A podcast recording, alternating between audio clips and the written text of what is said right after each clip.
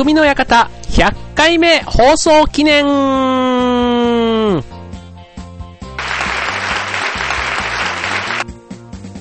はい。ということで、今週も始まりました、匠の館、えー、パーソナリティの川崎匠です。チュアヒョ .com の協力でお送りしております。ということで、冒頭のタイトルコールでお送りしました通り、今週の作の 詰まってしまいました。今週の匠の館ね、えー、おかげさまで100回目の放送を迎えることができました。ありがとうございます。ね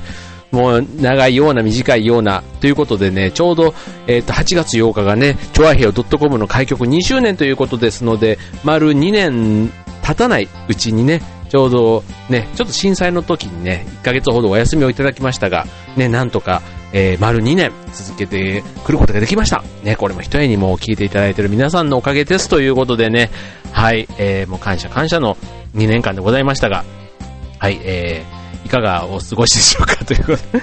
はい、ね、なんか世の中は夏休みにね、入って、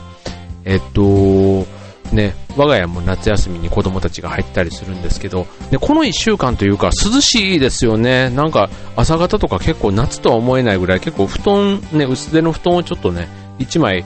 ないとちょっと肌寒いかななんていう、そんな感じ。まあ日中は、日中はちょっとね、蒸し暑かったりしますけども、はい、そんな天気だったりしますよね。はい。まあね、もう、なんかいよいよ暑くなるかなと思ってたら意外とね、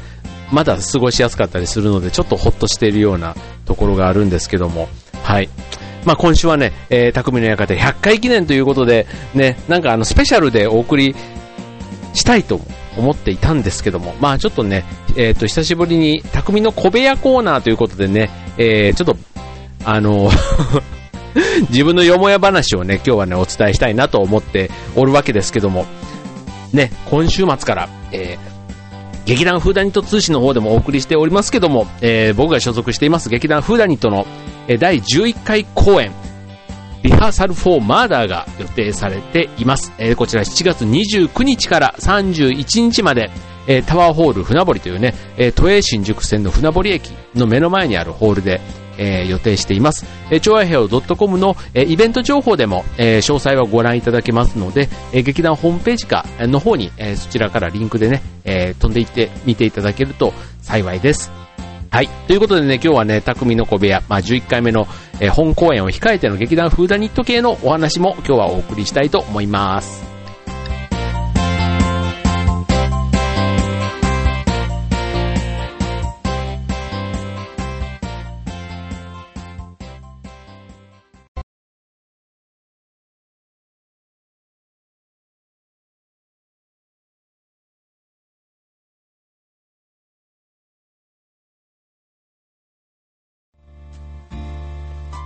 はい。ということで、えー、今週は匠の小部屋ということでね、えー、僕の身の回りの出来事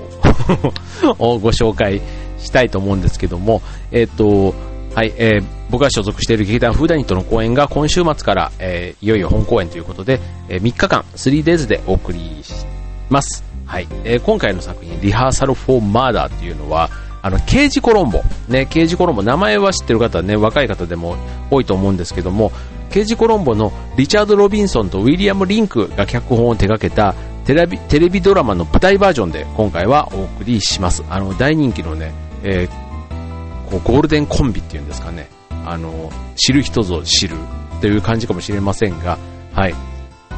で、今回のこのね、リハーサルフォーマーダー、えっとね、日本語で言うと殺人リハーサルっていうタイトルで、あの、ビデオなんかも出てたりするんですね。なので、このリハーサルフォーマーダーよりは殺人リハーサルっていう風にね、えー、聞くとあって思う方もいらっしゃるかもしれませんね。はい。えー、っと、まあ、ミステリーをね、専門にやっているこの劇団フーダニット、フーダンイット。ね、英語でフーダンイットをそのまま読むとフーダニットっていう風になって、誰がやったのか、誰が殺したのかっていうね、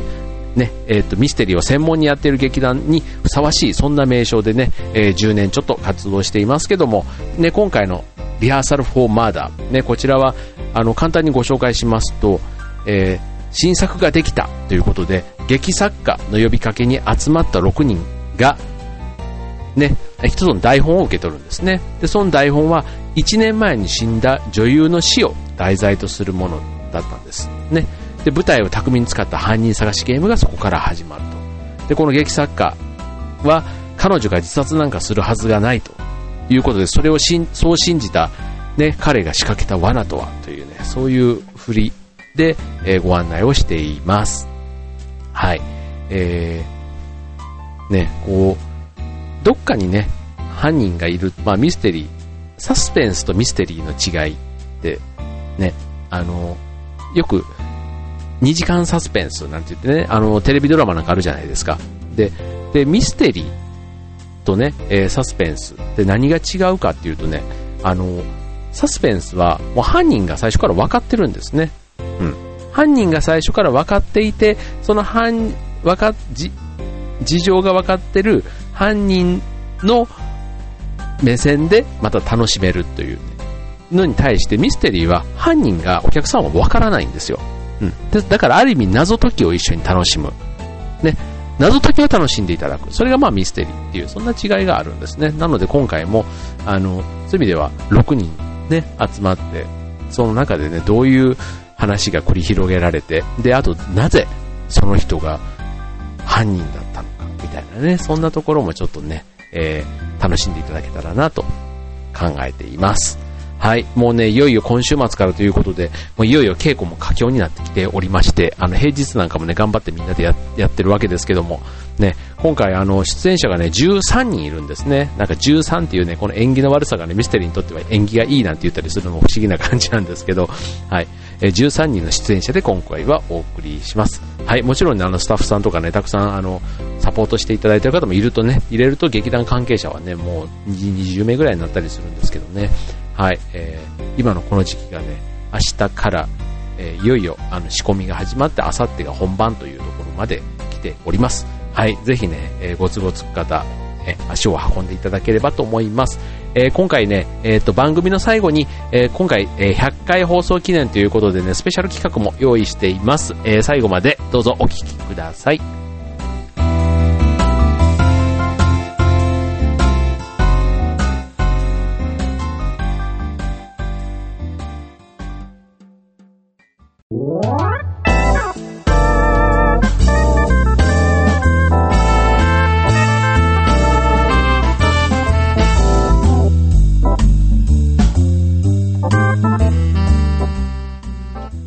ということで、匠の小部屋ということで、今回100回放送記念ということで、えっ、ー、と、小部屋のコーナーで今回はお送りしています。はい。えっ、ー、とね、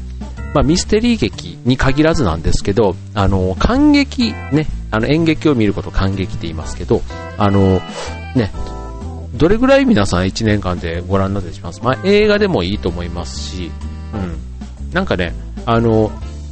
テレビで見る映画と映画館で見る映画の違いのように、舞台もテレビでもああの放送とかしてるので見れますけど、やっぱりね、自宅で見るその映画とか演劇とかよりは、その会場に足を運ぶライブ感というか、うん、そこはね、やっぱりね、本物を生で見るっていうのってすごく、あの、感じ方が違うななんていうのはね、個人的にすごく思うとこなんですけど、うん。で、ちなみにね、あの、うちの子供たちもね、ミステリーの話は全然、未だにね、全然理解多分できてないと思うんですけど、まあ毎年見に来てくれてるんですね。で、あの、休憩込みで2時間半からだいたい3時間ぐらいない長いとある芝居が多いので、まあ途中でこう、うつらうつら寝てたりすることも子供たちにとってはあるみたいあるみたいなんですけど、あの、個人的にはね、こう、感性を磨くというか、こう、ね、人が表現してるものを生で体験する。だから普段の日常と非日常っていうと、劇場は非日常の空間だと思うんですね。うん、だから日常で会ってる、例えば僕は父親として子供たちと接してたり、父親の友達である今、ね、あの劇団の役者なんかは、普段は、あの、日常の中ではもう優しいお兄ちゃんだったらお姉ちゃんだったりという感じで子供たちとも接してはいるわけですけども、いざ劇場のね、舞台の上で、非日常の中で彼ら、彼女がね、どういう風に演じているのかなっていうのは、すごくね、子供たちにとってはなんか感性の刺激、感性が刺激されるというか、なんか人間に対してすごく興味を持ついい機会になるんだろうななんていう風に思っていたりします。はい。うん、なんかね、あの、うん、だから特にね、まあ、一番身近なってことではね、自分がやっている役っていうのが、時には犯人、には殺されたりっていうね、そういう役をやったりするので、あの、幼い頃にね、自分の父親がわーとか、なんかこう、ね、やってたりするのをどう見てる、見えてるんだろうな、なんていうのはね、不思議な気持ちがあるんですけど、はい。まあね、そんなところもね、えー、なんか、あのー、いい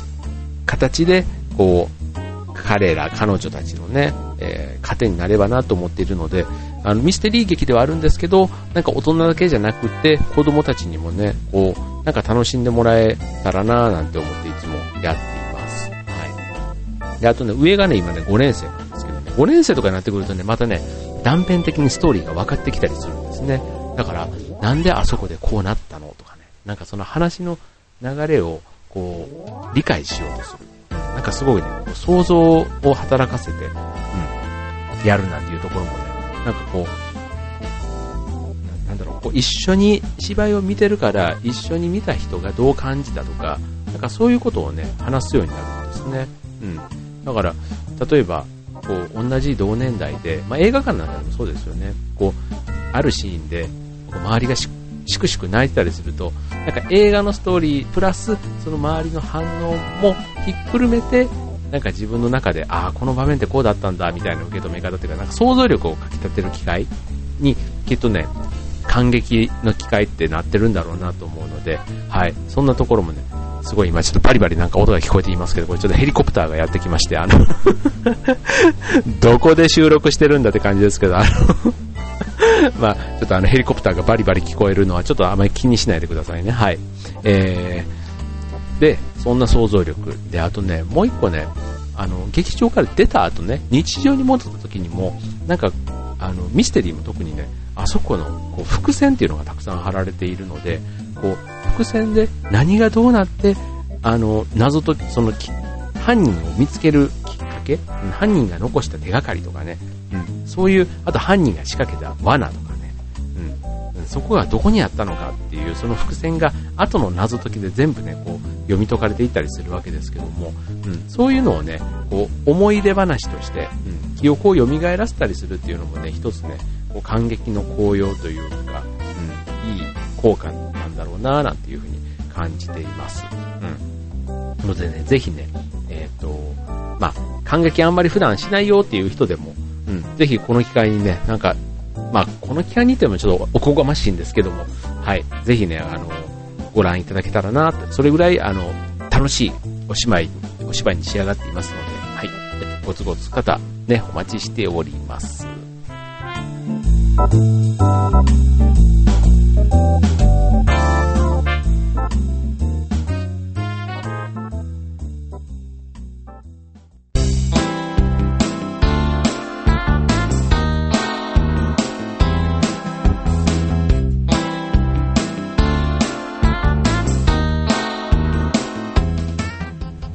はい、ということで、匠の館100回放送記念エンディング近づいてまいりました。ということでね、今回100回放送記念ということでね、えー、プレゼントを用意しました。ということでね、えー、何のプレゼントかというと、先ほどご紹介したリハーサルフォーマーダーですけども、えっ、ー、と、こちらね、プレゼントというとね、ご招待券を